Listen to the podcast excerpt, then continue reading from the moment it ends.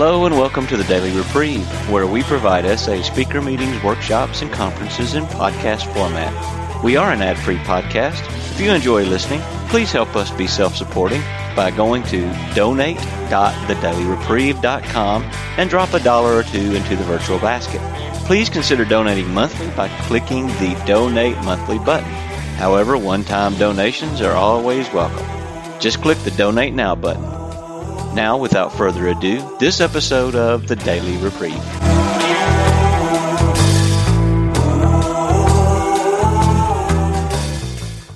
Thank you, everybody. I am uh, Harvey, and I am a grateful recovering sexaholic, a good person worthy of recovery, and a child of God. Um, and I identify that way because um, I don't want to feel, uh, you know, people tell me they feel shame to have to say they're a sexaholic. So I don't want to feel that. And I'm grateful that I'm a sexaholic and I'm a recovering sexaholic and I'm a good person worthy of recovery. And that's an affirmation that I need to remind myself about every day. Uh, I like to start my uh, my shares uh, with uh, the set aside prayer, and I I'm going to share my screen so you can uh, follow along with me if you like. Dear God, Dear God, please, Dear God, help us set aside help us set aside help us everything set aside we think we we know know right now about ourselves, about ourselves, ourselves, our disease, our disease, our the disease, 12 12 steps, steps, the 12 steps, and especially you, God, especially you, God, God, that we may have open an mind open mind and a new and a new experience. experience, all these things. of all Please these. let us Please see set the us truth. see the truth. Please let us see the truth. Okay. All right. So I uh, I really like the topic of this uh, of, this day. Uh, first of all, th- sorry, let me start. I'd like to thank uh, the organizers of this uh, this wonderful day of speakers. Um, I think it's uh, always wonderful when we can uh, we can you know really push in a lot of stuff in one day and do some really amazing stuff in recovery. And I'm grateful for the Kitchener group and for the California group. And I think it's wonderful that people from other opposite sides of the world of, of America can get together and run such a program. Um, I thought I'd start with, uh, you know, uh, where is that gift? You know, and uh, how did I how did I find that gift? And uh, where do I find it today? Um, you know, because I am uh, certainly there. I can be there, and I was there. Uh, I like uh, the beginning of chapter 11, A Vision for You in the Big Book. Uh, I'm a big book guy. Uh, and uh, that those first two paragraphs really, really uh, connected with me the first time I read it. Read it. I'll, I'll kind of split, come down sort of the middle of the first paragraph. Never could we recapture the great moments of the past. I remember when sex, lust, masturbation really gave me what I thought I was looking for power, uh, excitement, uh, relief, that pacification, just that, feeling that everything was going to be okay. You know, and there was an insistent yearning to enjoy life as I had once did, and a heartbreaking obsession that some new miracle of control would enable, enable me to do it. Always one more attempt and one more failure.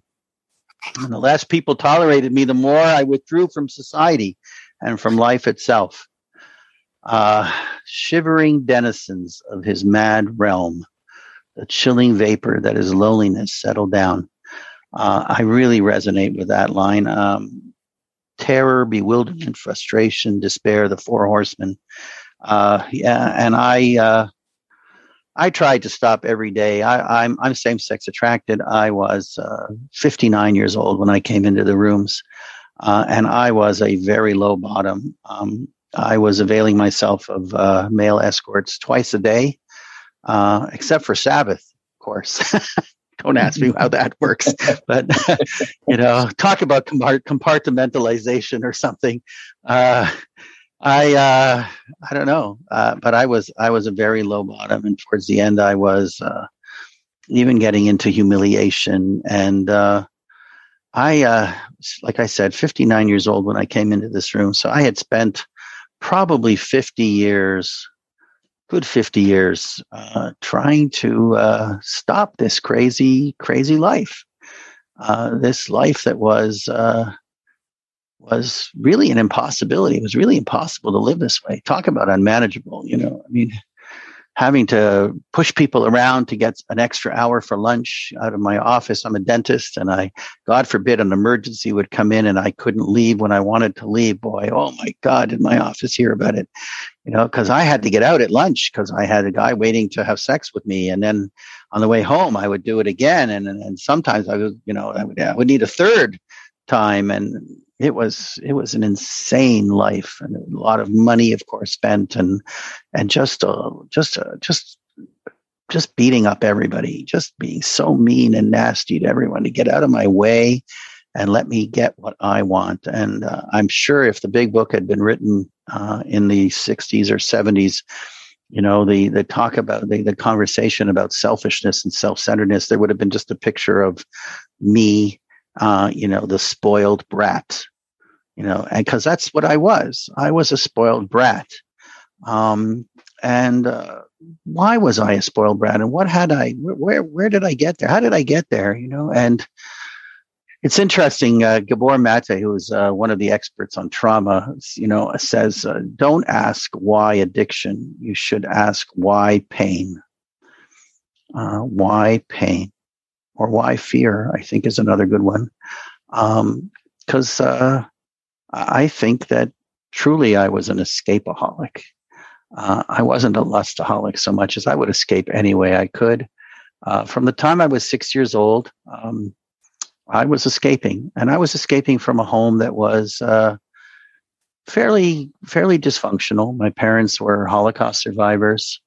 Uh, they had lost their entire families in the war uh, in the camps, and uh, they came to uh, Canada, had to like pick up the pieces of their lives, and um, I remember some really crazy stuff. You know, we locked our doors of our house at least three times um, every night. We checked the windows. Um, we kept suitcases in the front uh, closet everyone had their own suitcase. So if God forbid the Nazis came, we would be able to escape with a suitcase. Um, we had books in our library that had been hollowed out that had money put aside for each of us, and we knew which one was ours. So if we needed money to escape, we could do that. Um, that was how I grew up. I, I, think about it now. I said, "My gosh, you know, why didn't I get the uh, the help that I probably needed?" Um, my parents had a rocky marriage. Um, my mother was uh, very emasculating to my father, who was not an educated man. Uh, my mother had been educated and she knew it, and her family was an educated family. Her parent, her brother was a lawyer. Her sisters were all professors. She didn't make it that way because she got to the war at the age of 18 and uh, she didn't get the chance to go to university but she would have gone um, and she would have made something of herself. She had uh, she was raised with governesses. She had a pretty nice life. Um, uh, her mother had done the same to her father. Her mother had been an educated woman and her father wasn't. Um, he was a hardworking man um, but that's the way my mother, you know, was, uh, that's the way she was trained. That's what a mother does. That's what a wife does. And my father was a hardworking man. He, he really, uh, had a lot of pride in his work. I remember as a boy, uh, every year, once a year, we would go downtown to a street that had cobblestones. And he would take us all out of the car and he would get on his knees and he would just run his hand over these cobblestones and he says, Kids, I laid these cobblestones. And uh, and he was very proud of his, his work. My mother, on the other hand, was a perfectionist, and she built that into our life. And I grew up as a, uh, you know, expecting to be perfect, and I had performance driven anxiety everything was about performance. And uh, i was a piano player. I took piano lessons and that was all about performance. And school was all about performance. I was smaller than the average child in my class and i was bullied. And uh, i experienced a, a, lot of trauma as you can hear. Um, there was a lot of trauma in my life. And uh, and i grew up uh, just feeling like I had to get away, like I had to escape from uh, from all the trauma that I lived in and that I had. And so I first I started with comic books, and I would be Superman, and I would fly off to the fortress of solitude, where you know where I could be alone and be safe. Um, and then, of course, I found my body, and that was a heck of a lot more fun than the than the Fortress of Solitude. Um, so it was, uh, you know, it was way to the races, and um, some of the uh, early sexualization that I had, and perhaps my mother, and it doesn't matter why, but I uh, found uh, my template in uh, same-sex attraction, as I said, uh, and it uh, progressed through my high school career and into adulthood. And I lied in, to the woman that I eventually married. didn't tell her about my life. Didn't tell her about my attractions because I wanted to live uh, a religiously uh, appropriate life in my religious denomination, and I wanted to have children, and I wanted to do all the normal things that that that entailed. So I married her, and uh, I did love her. I do love her, and we're still married, thankfully. Um, but uh, boy, oh boy, every day was a challenge. Uh, my life was just overwhelmingly crazy. Um, they talk about distress intolerance. Uh, I've heard the expression, and and that was, I think, how I lived. I was totally intolerant of distress, and distress was, you know, I used to think everybody should feel this way, and now I understand that that's really not true. It's really, really not true. Um, I experience anxiety, stress, rejection, abandonment, in ways that normies just don't. You know, they just don't they don't get it. And, and that's why these rooms were so special to me when I finally found them. But I lived in uh, in that crazy place where I just needed to escape at all costs. And I've used food, although I don't think I'm an addict of the hopeless variety when it comes to food. I um, I have uh, I used uh, marijuana at one point. Uh, again, I don't. I wasn't. I don't. I know I wasn't a an addict to uh, to marijuana, although I could have become one. Um, today, I'm careful about alcohol, but I, I don't think I'm an alcoholic. But boy, oh boy, I, I am, and I will always be a lustaholic, and uh, and I need to respect that. And the gift of desperation today for me is getting to meetings and meeting newcomers and reminding myself of my desperation, which thankfully I haven't seen in in seven years. I'm sober since January 7th to 2014, for which I'm really never sufficiently grateful. Um, when I come to meetings and I hear the desperation in others and I see them crying and I see people and they do, and I see people just, just their lives are falling apart. I uh, I'm reminded, and it's a good memory. It's a good reminder because I need to be respectful of my addict because I am of the opinion that my addict is sitting in my head doing push-ups every day, waiting for the opportunity that I can give him if I let him uh, out. Uh, you know, I would be back where I was in a flash, and uh, so I came to the rooms and I was really desperate. Uh, I, I, really was. Uh, I had been arrested uh, about a year or two before that for stuff I did 40 years ago, but it came back to haunt me. And I'm sure that was God's way of remind, of letting me know that it's time because I had spent 59 years and I'm, you know, as I said, I'm a dentist. I was educated. I was in university. I had seen lots of stuff and I didn't even know there was such a thing as a sexaholic. I just thought I was, you know, just hyper sexed or whatever. And I thought everybody needs sex. You know, the first time I met with my new therapist in January of 2014. Uh, he listened to my story and he stopped me in the middle of the sentence and he said, Harvey, got to ask you a question. Is sex a need or a want? And I looked at him absolutely dumbfounded. I said, Are you kidding? I said, Of course it's a need. Is it a need for everybody? I thought it was a need for everybody. I need sex. I need lust. I need, I need to escape. And he looked at me and he said, I think maybe you should try to find an S fellowship in Toronto. Um, and I found SA. And um, so I came to the rooms. And what I found in these rooms was, I think the big word is love. I think love is really love is and and and my higher power, which I which is really love. Um, I needed to find love because truly I didn't love myself uh, I didn't love God and I didn't love others. And uh, we understand from from Matthew and from Leviticus, you know, love thy neighbor as thyself. Uh, of course, I couldn't love anybody else because I didn't love myself. Uh, low self-esteem was was was really really there. And my wife, when I told her about that, she looked at me and she says, "Are you nuts?" She says, "You have a family and you have grandchildren, and you have a beautiful home and you have a car and you have a practice and you have, you know, uh, everything. You know, how can you possibly have low self-esteem?" And of course, she didn't get it. And I said, "Sharon, it's all it's all." Uh, facade. I am a whole series of holograms of Harvey. There isn't a single one of them that is the real Harvey. And everybody puts their hand right through me when they meet me, and my relationships are hollow, including ours. My wife and mine relationship was pretty hollow. I mean, we had, uh, thankfully, the the uh, the experience that we shared raising our children and then uh, growing together in many many ways. Um, but uh, it was it was shallow. There was no intimacy. There was no uh, empathy. I, didn't know how to be empathetic because I think empathy requires love, and I, like I said, I didn't have that.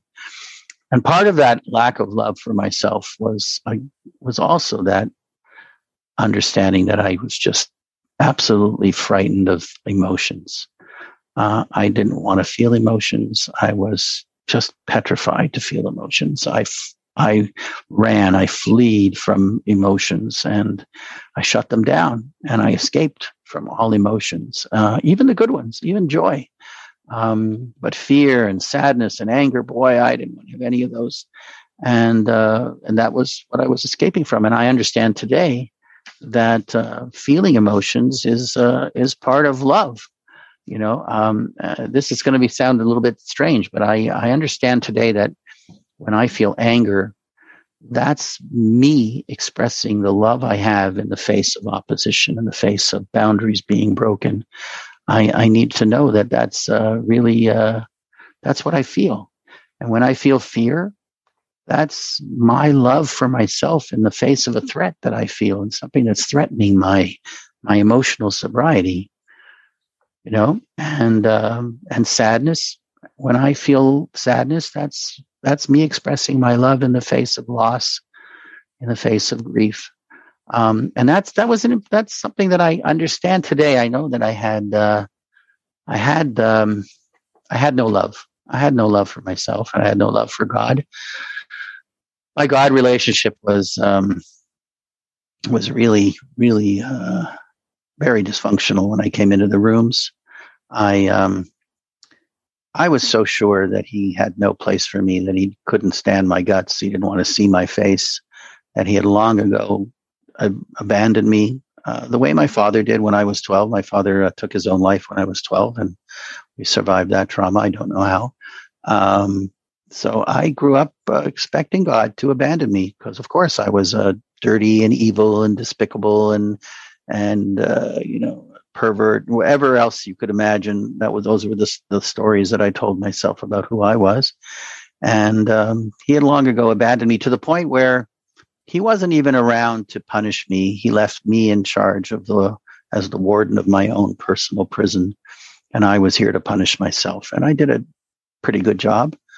Um, so uh, you know, finding out that I was uh, unmanageable. My life was unmanageable. wasn't hard. I knew my life was unmanageable, and uh, powerless took a little bit longer to understand. I uh, had to find that, um, and I needed to uh, eventually find surrender. But I could not even imagine surrendering until I found a new relationship to God, which I did by uh, what I call firing the old one and hiring the new one. Uh, and my new my new God is uh, is my biggest fan and my coach, and he sits in my corner as I as I am uh, sitting in this uh, in this uh, you know this sandbox of life, as I describe it, and uh, and he's there for me, and he cares absolutely for what's going on for me. Uh, both physically, but most more importantly, emotionally and spiritually, he really is there for me.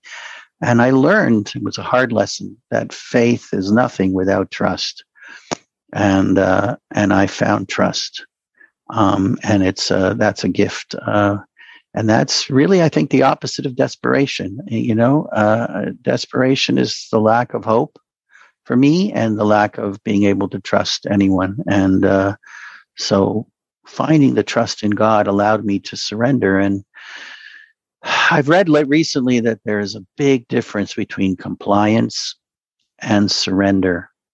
And uh, compliance is submitting. If you submit to someone, you're complying. But the moment they have their back turned, you're going to do what the hell you want.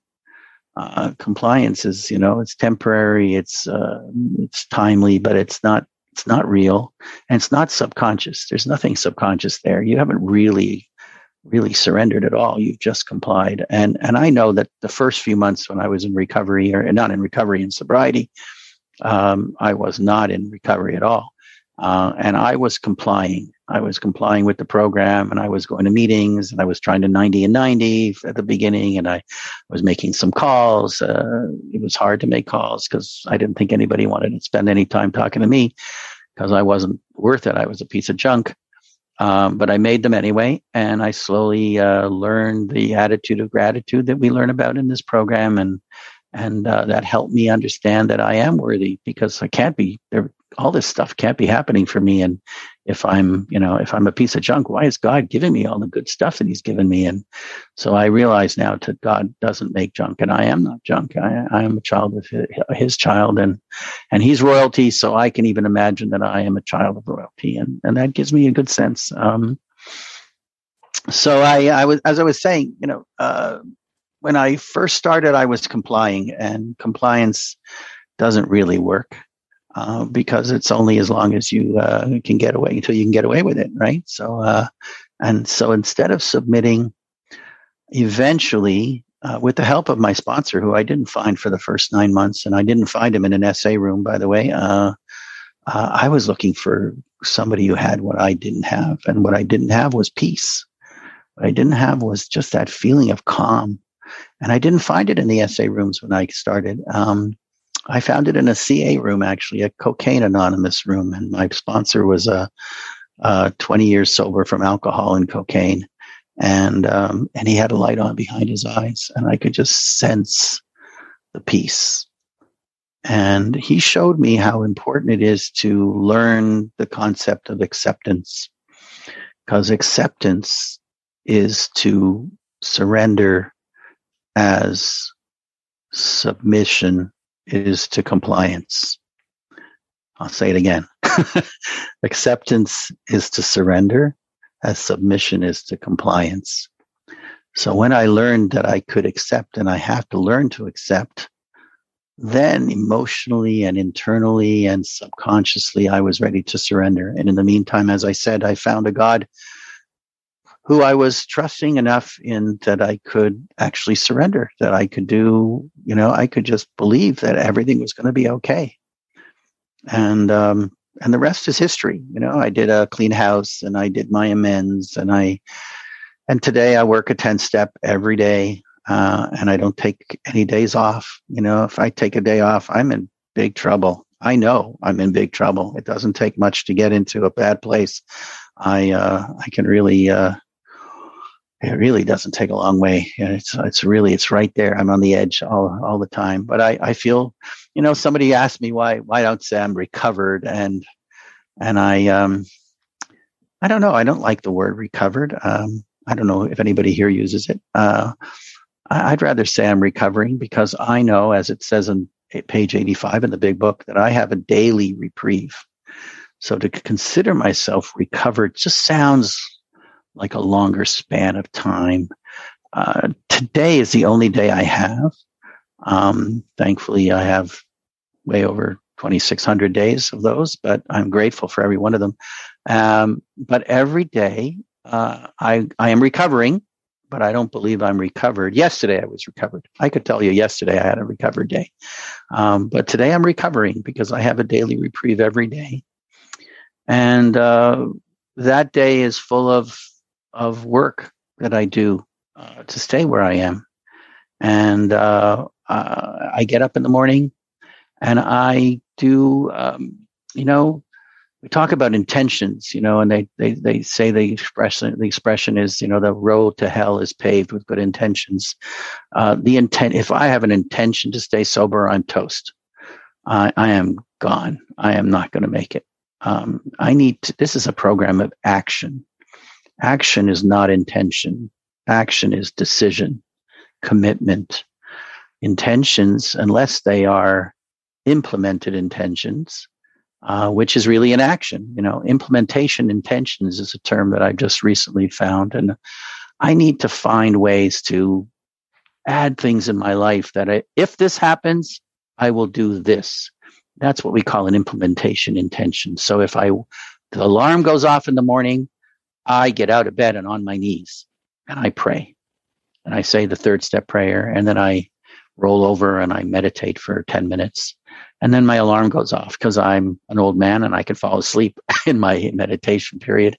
And then I go about my morning. I shower, I shave, whatever I do, and uh, and then I then I study, uh, and I need to study. And in the old days, when I first started, uh, my sponsor reminded me and recommended that I set my phone on alarm every few hours to remind myself to talk to God um, because uh, the relationship that I needed to have and I still need to have is that plugged in like a laptop. I need to be plugged in to God. God consciousness has to be part of my day. And I've learned that I need a balance. I need to have a, at least a baseline connection all the time. I'm not looking for Sinai moments, you know, uh, God and you know Joseph Smith in the Grove. If you're an LDS member, whatever, I, I you know I don't need all of those. Uh, but I do need a, I need a baseline. And if I don't feel that baseline, the first thing that happens is I remind myself that I, I, I am in trouble because I will feel fear because the third step promises are not happening for me. I suddenly feel the fear of today, tomorrow, and the hereafter, which is scary. Uh, and that's a that's a touchstone. That's a that's a, a, a you know like a, a little message on the side of the road that reminds me that hey Harvey, you know you you just fell off the road. You something's going on here. You better plug back in. And I've learned to get on my knees when I need to, and uh, and and ask God to plug me back in because I I don't want to ever be without Him. Uh, I know that uh, that He is the answer. Uh, in my case, I call Him God. You call Him anything you like, but uh, I uh, I know that there's there's nothing. I don't have any hope um, of staying sober or being sober without Him. Um, so the connections with God through the day. I, I, I, I, meditate twice, three times a day today. First thing in the morning, and um, four o'clock in the afternoon. My staff knows I take a break, and then before I go to sleep, first the last thing I do is I get myself in a good place, and I I actually meditate into sleep at night, and I it's really helped me with. Uh, with what used to be a crazy night of of terror dreams and sexual dreams, and, and I don't suffer with those anymore. So I am really, really grateful. Um, I'm grateful for, uh, like I said, the gift of desperation that I uh, that reminds me every day that I am still and always be a sexaholic, but I am a grateful, recovering one, and I do desire sobriety and freedom every day of my life. I hope for the rest of my life, and that I can be of service to uh, to my sponsees and to uh, to everyone in my world. And with that, I'm going to pass. Thank you for letting me share. All right, thank, thank you, Harvey. Thank you, Harvey. Really inspirational. All right, we'll now start the question and answer part of our uh, program. Uh, one question per person, please. Uh, the goal was to finish no later than 15 minutes past the hour. And I'll just say a few reminders here. Um, in participation, we avoid topics that can lead to dissension or distraction. The emphasis is on honesty, recovery, and healing, how to apply the 12 steps and traditions in our daily lives. No crosstalk, please. Crosstalk means interrupting, giving advice, or criticizing another person's share. If someone feels another is getting too explicit, they may so signify by saying, My hand is raised, at which point the moderator may consult a group conscience. Uh, press press unmute before speaking, before asking your question. All right. Um, who would like to be the first person to with a question for Mr. Harvey?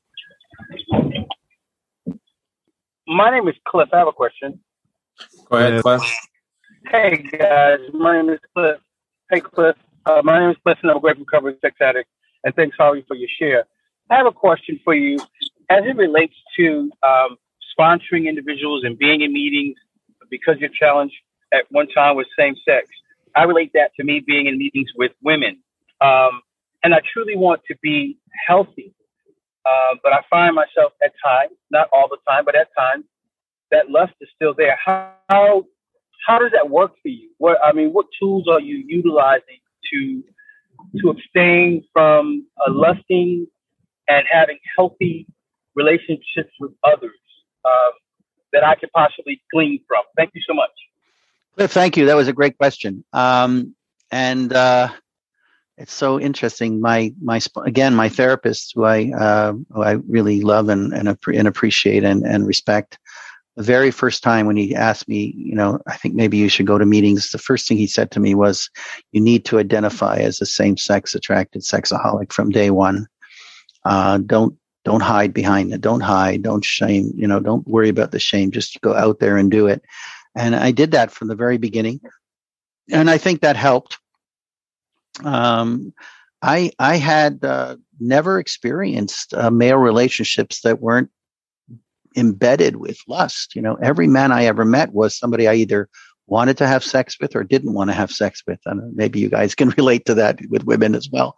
Um, that was how I felt. And um, so my my uh, you know when I came into the rooms, knowing that I was sitting with people who shared my life, who understood where I was coming from, who had walked the walk, who had talked the talk, who, who I didn't have to explain everything to, just made things a lot more, e- lot easier because I wasn't there to impress anyone. Nobody cared that I was a dentist or what kind of car I drove, or you know, I wasn't, uh, you know, people pleasing. I was just there. And uh, so so the the edge was off the, the worry was off the, some of those fears were off. Uh, judgmentalism was just not there. There was just a lot of love in those rooms uh, and there continue to be. I, I, really i find so much love in in the meetings that i attend. Um, and uh, i also went to a lot of trouble to meet people um, try to you know put names to them put a bit of their life to them make them look you know, become people rather than objects of my lust. That was another thing that I really tried hard to do. When I met somebody, I would ask them, you know, uh, do you have, are you aware, are you married? Are you, do you have children? You know, uh, what do you do? What do you, you know, give me a little bit of something that I can kind of hook onto that makes you a person rather than just an object of my lust. Uh, and that really helped a lot. And, uh, and sometimes I actually would tell somebody, you know, I, I actually find you, uh, you know, attractive, and I don't want to find you lustful. Um, so uh, I'm going to, you know, if you don't mind, I'm going to sit in a position in that table uh, in that room uh, where I can't look straight at you. And if you don't mind, I hope you appreciate that I'm doing that, not because I want to, want to disrespect you, but because I do respect you. And I and I did that a little bit, certainly at the beginning. Uh, I have a foot fetish, and in when April came along and uh, the weather got better, I started in January. When I got to April and people stopped wearing socks and open, and they started wearing sandals, I actually had to tell people, you know, if you don't mind, uh, can you can you come to to this meeting with shoes on? Because uh, I had not worked through the fetish yet. I since have, um, and it was really hard for me, uh, and I, I, was triggered by uh, by people. And I actually, we, I actually asked them if you don't mind, let's set up a table, and we would sit around the table. So I couldn't, unless I looked, actually looked down, uh, I couldn't see under the table, and I stopped having the opportunity to see feet. Uh, so I did whatever I had to do. So I, Cliff, I hope that answers your question a bit. Thank you. Awesome. All right. Uh, we got Ralph D up next. Hi, my name is Ralph. I'm a grateful recovering sexaholic. Um, my question is, um, how do you how do you find people to talk to in the program? I've had a lot of times uh, I'll call people in the program and they won't answer the phone. Uh, it'll be three or four days before they return a phone call. Uh, in in the AA program, people will call me back right away. And it just seems like people in this program aren't as concerned as they are in the AA program. All right. Thank you, Ralph. Um, Ralph, I'm going to give you my number. That's the first thing I want to do. Uh, my phone number is, have you got a pen? I'm driving a semi truck right now. Can you? Oh, okay. I got to take your number down. Just a second. Give me one second because okay. I think that it's a great question. And as I'm answering it, I want to take your number down.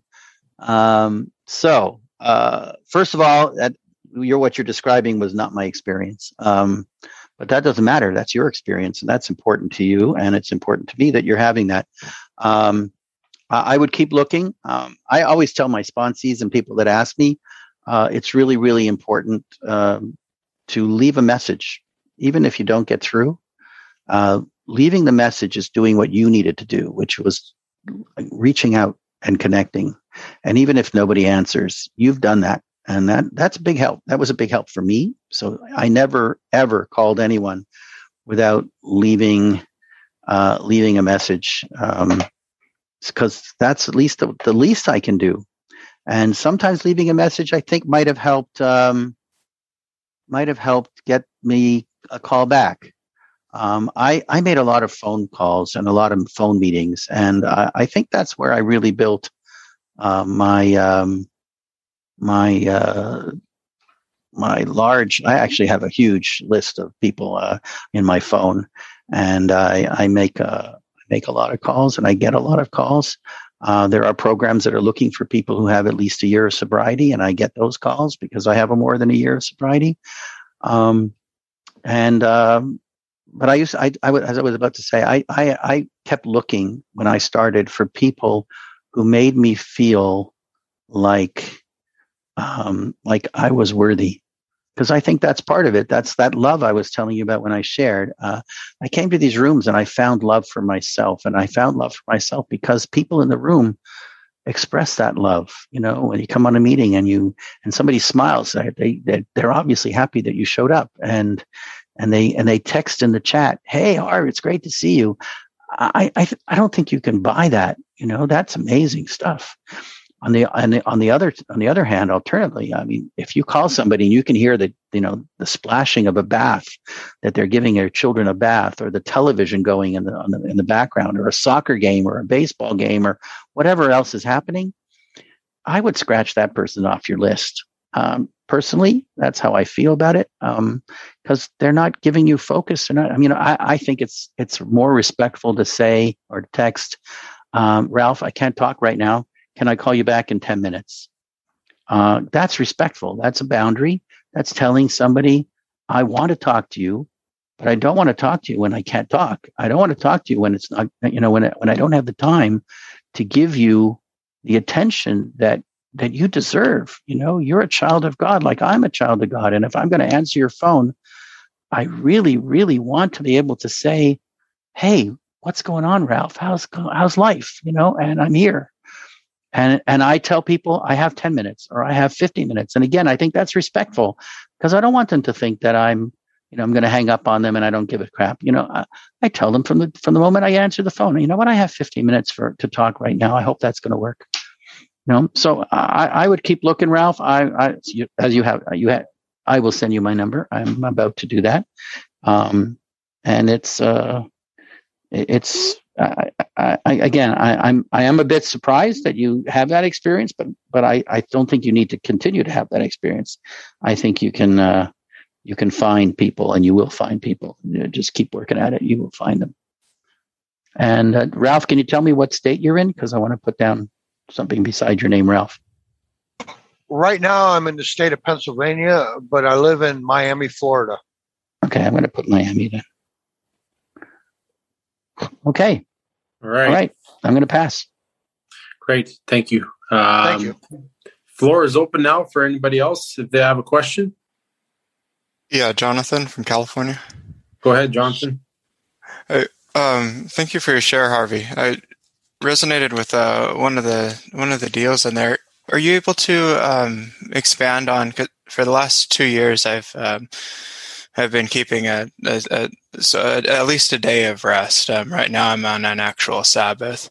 Uh, what kind of effect has that had on um, your recovery and, and sobriety, if any? Well, um, uh, it is uh, for me um, a particularly special moment for my wife and I live very busy lives. Uh, she actually works in my office, which has its pluses and its minuses, as you can imagine. Uh, you know, our my role in my office is is the you know is the owner and the runner of the office, and she's a subordinate in that position. Uh, I have to find a way to find her feel more like she's a partner rather than a subordinate because she doesn't appreciate the subordinate position, and I don't really like being that person either. Uh, I don't want to be her um, CEO. Uh, it doesn't usually work very well. Uh, but Sabbath for us has become a moment, you know, that, that 25 hours that we spend together, the phone doesn't ring. Um, I will at times actually look at my phone if I'm expecting people who are texting that I might need to connect with, uh, but only by text. Uh, I don't take calls unless it's an emergency. Um, and then they know how to get to me if they need if they need an emergency if they have a call.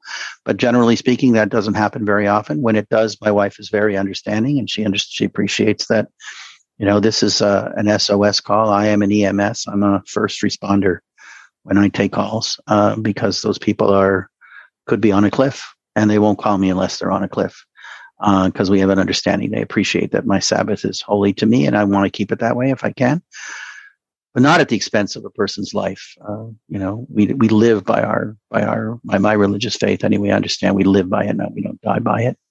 Um, so, uh, but Sabbath is a time my wife and I uh, spend a lot of quality time studying together, talking together, eating together, walking together. We'll go for a walk. Um, we pray together. Uh, it's uh, we are intimate together sometimes, and and all of those things are part of my Sabbath. Um, in the old days, Sabbath was something I just did because I was, uh, you know, amazingly enough, keeping the commandments as well as I could, of course, except for the one that said I shouldn't be having same sex uh, lust and, and sex. Uh, but that's another story.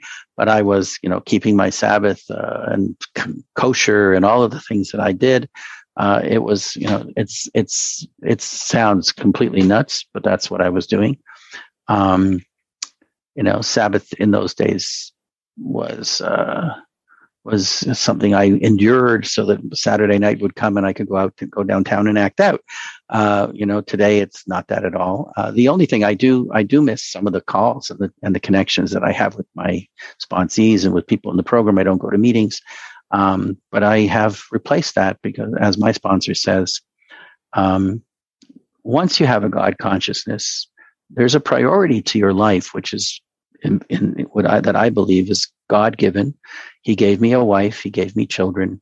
He gave me a job and he gave me a community. And, and, those, and that's the order of my priorities. So Saturday is uh, when my children come to visit. We have my children, my grandchildren, but generally speaking, it's my wife and I, maybe some guests for meals, obviously not in the COVID world, but before that. And it's, uh, it's given me, you know, it gives me understanding that that's my priority and I use that. And service to my family is just as important, um, maybe more important than service to sponsees, to people in my fellowship. Hope that helps. Thank you. All right. Uh, we got Steve T up next with a question. Yes, uh, Harvey, thank you so much for your experience, strength, and hope. Um, as a man in SA, whose story is uh, same-sex issues. I've witnessed uh, a lot of uh, of that, you know, prejudice that you get, you know, with uh, men that think that uh, same-sex is uh, creepier than heterosexual sex, and I just love to see them squirm. To be honest with you, but um, but I wanted to say, you know, what I found is that you know when you're having ma- when you're masturbating with yourself, you're having same-sex sex. So all, all, all these straight men that think they're not they're not participating in it are actually uh, participating in it. They just don't want to be honest about it. But how do you deal personally with the prejudice that um, uh, we see amongst that issue? So, I, actually, if you don't mind, I'm going to comment on your masturbation being same-sex, uh, self, uh, whatever, same-sex sex. I, I personally uh, always imagine that when men who are heterosexual or opposite sex attracted are are are are masturbating, they actually are fantasizing and they have a woman in their heads. Um, so the, yes, they are masturbating themselves, but they are not alone. There's a woman there uh, or something female or something there. So I, I, I don't know if I would agree with your comment, but it was interesting anyway. I thought it was kind of cool. Um, but getting back to your point, uh, when I walked into the rooms, um, and from the time I've been in the rooms, uh, yeah, there was there was extra shame because of certainly because of my religious denomination, does not in any way, shape, or form accept uh, same-sex attraction and, and the gay lifestyle as a as a choice. They don't they don't believe in same-sex marriage. They don't see any of that. Um, and I personally, in my own religious beliefs, again, it's not, not not germane to this conversation, but I have my views on that as well. Um, uh, shame was something I needed to deal with in general, and I think that's the bigger picture. Um, uh, I needed to to throw away to, to, to just dump the shame that I felt, uh, and I had shame all over my life. Through my life, I was I lived in toxic shame, and and the the shame of the, my same sex attraction was just one piece of a much larger piece of a puzzle of of, of shame and and and that shame was. Uh, as I said, it was toxic. Uh, I had grown up with the understanding that um, that I was bad, not that I had done bad, but that I was bad, because um, that's really shame, right? Shame is is that we are junk, not that we've done something bad. That's guilt, um, and I needed to understand that I was uh, I had lived in shame all my life, and as such, I uh, shame is the twin brother of blame. Uh, there is no, if you don't have shame, you don't have blame. If you have blame, there's probably shame there somewhere. Um, so I needed to get away from uh, the shame and the blame uh, cycle that I lived in. Um, and that uh, that was part of the work I did. Some of it with therapy, uh, and some of it in the rooms. Um, I needed to find a way to appreciate that the only relationship that I have in my life today is the one that's defined by me and my higher power, uh, and the God of Abraham as I see him. Um, and finding that relationship uh, as being the only thing that defines me allows me to have all the other people who would define me as as gay, as a homosexual, as a predator, as a pervert, all of that stuff uh, I don't need to buy into that lie, that story. Uh, it's not important anymore. The relationship that I have to heaven, to my God in heaven, is the one that matters. Uh, and I work really hard. It's not easy. I, I, don't mean in any way, shape, or form to make this a, oh yeah, just turn it off. that did not happen. Uh, I've spent a lot of time on this, Steve. Uh, but I have spent the time and I've done the work uh, to move away from the shame cycle and the blame and the blame that I found in my four step, which was was where I found it, and I realized I needed to do the work around it. Uh, the lack of responsibility that I wanted to take for my actions and for my life as part of all of that. Um, so that's uh, that's what I think is uh, is really the important work that needs to get done. I pass. All right, thank you, Harvey and Steve. We got Stuart up next. Hi, Harvey. It's uh, great to uh, listen to you, and I'm I'm uh, very appreciative of what you've been sharing. Um, here, sorry, I had my I had me off. Um, I was wondering if you could speak a little bit about the evolution of uh, surrender in your life. Yeah. So uh, at the beginning, when I got into the rooms, uh, somebody told me you need to surrender lust. You know, it was the first thing I think somebody told me, maybe the first or second time I went to a meeting, uh, and I did had no idea what that meant. Um, uh, you know, so I uh, put filters on my phone, and I changed my number so my escorts couldn't reach out to me, and I ended up changing my email address to one of my email addresses. I closed down. Uh, I did all of that stuff, which I somebody told me was all surrender. Um, I had to surrender the right to uh, to to want to go there. Uh, I guess that's maybe what I call I would call that. Uh, that was not the surrender that I think the program is talking about. Um, as I said in my share, um,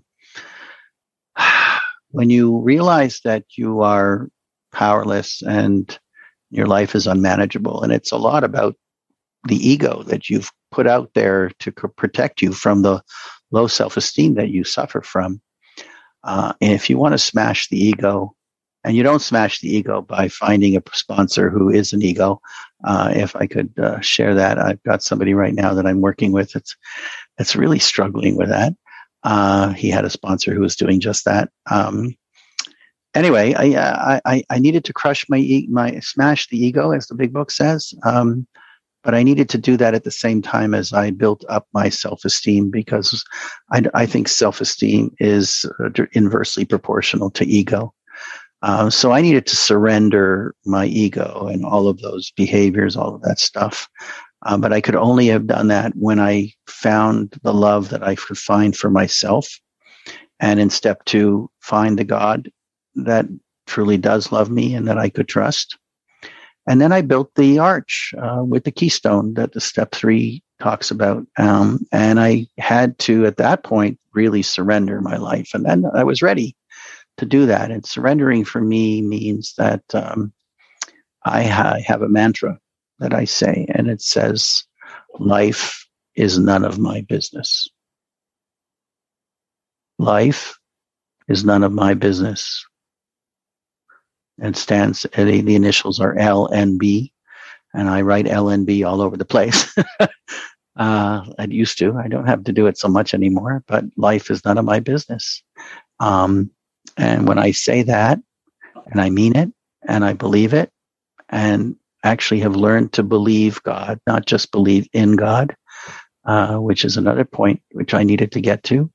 Um, I can actually come to believe that the world is unfolding exactly the way my God in heaven wants the world to unfold for my benefit, and to be challenging me and uh, the hurdles that he puts in my way to make me a better Harvey than I was yesterday. And at the end of the day, I do it, you know, my, my inventory at the end of the day. And sometimes I fail and sometimes I do well. And and I thank God for the challenges that He put in my way. And uh, I surrender my night. And tomorrow morning I wake up and I, I'm ready to try again. Thank, thank you. All right. Thank you. Thank, thank you, Stuart and Harvey. Uh, we got Marcus B up next. Thanks for your share, Harvey. Really appreciate it.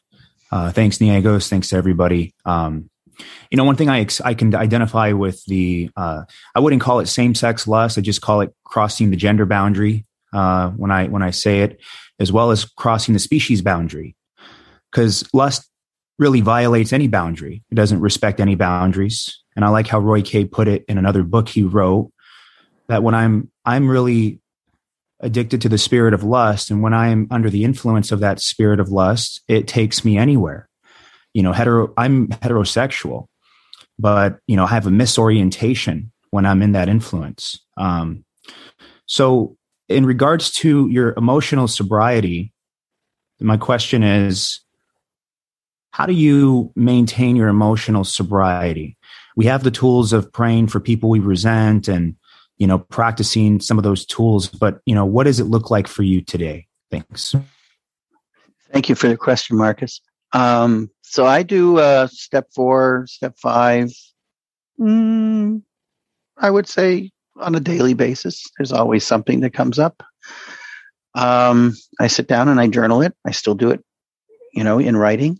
Um, and I will call my uh, spiritual mentor, who is actually not my sponsor uh, today. Uh, my sponsor was not from my religious background, and he wasn't, like I said, he wasn't a sexaholic. So I have a, a, a mentor that I connect with who is uh, both of those, and uh, and I will give away my fifth uh, to him um, because, as I've learned, just talking to God and confessing to Him can often be an opportunity for self deception. As the 12 and 12 talk about, there's you'll see when they talk about step five, it's it's um, and in the big book actually, um, it's really important to have another person there Uh, and then the important thing I think I've figured out along the way was I need to remember to do a six and seven as well, which I think a lot of people are uh, are, are, negligent in doing. They don't really get it. Um, the six and seven are, of course, the drive-by steps, as the, as AA people often mention, often say. Um, they're definitely important to me. If I don't do a six and seven after the four and five, I really haven't given them up. I haven't really given up the the the defects of character that which led to my resentment. Um, so I'm for sure going to feel it again tomorrow. There's nothing I can do about that. So uh, I need to really be ready to to give it up and then ask God to take it away. Um, and I have this little bag that has Harvey's name on it that gets you know put down in front of God's throne. Um, uh, you know, I like props. That's my mind prop. Uh, you know, and I put it down, and uh, doesn't mean I'm not going to take it back because I'll be angry again tomorrow, or upset about, or resentful about something, or or fearful. Uh, you know, and self reliance is just not working for me. I know that. I know that way, way too well. Um, so that that's that's how I um, that's how I, I I work my my four, five, six, seven on a regular basis, and it uh, you know, I, I, I don't find that I'm obsessing with sex. I live in that uh, place of neutrality that uh, page 85 in the big book talks about uh, in the 10 step uh, promises, thankfully. Uh, but I doesn't mean that I won't feel uh, resentment. I won't. and when I do, it's usually because I've let somebody else play God or, or me play God it's either me or someone else. And if I let somebody else be my higher power, I know I'm toast. So it usually requires some prayer time and get away from things and get down on my knees and say, God, I just made my wife my higher power, or I made somebody my higher power, and that's not going to work for me. So I pass.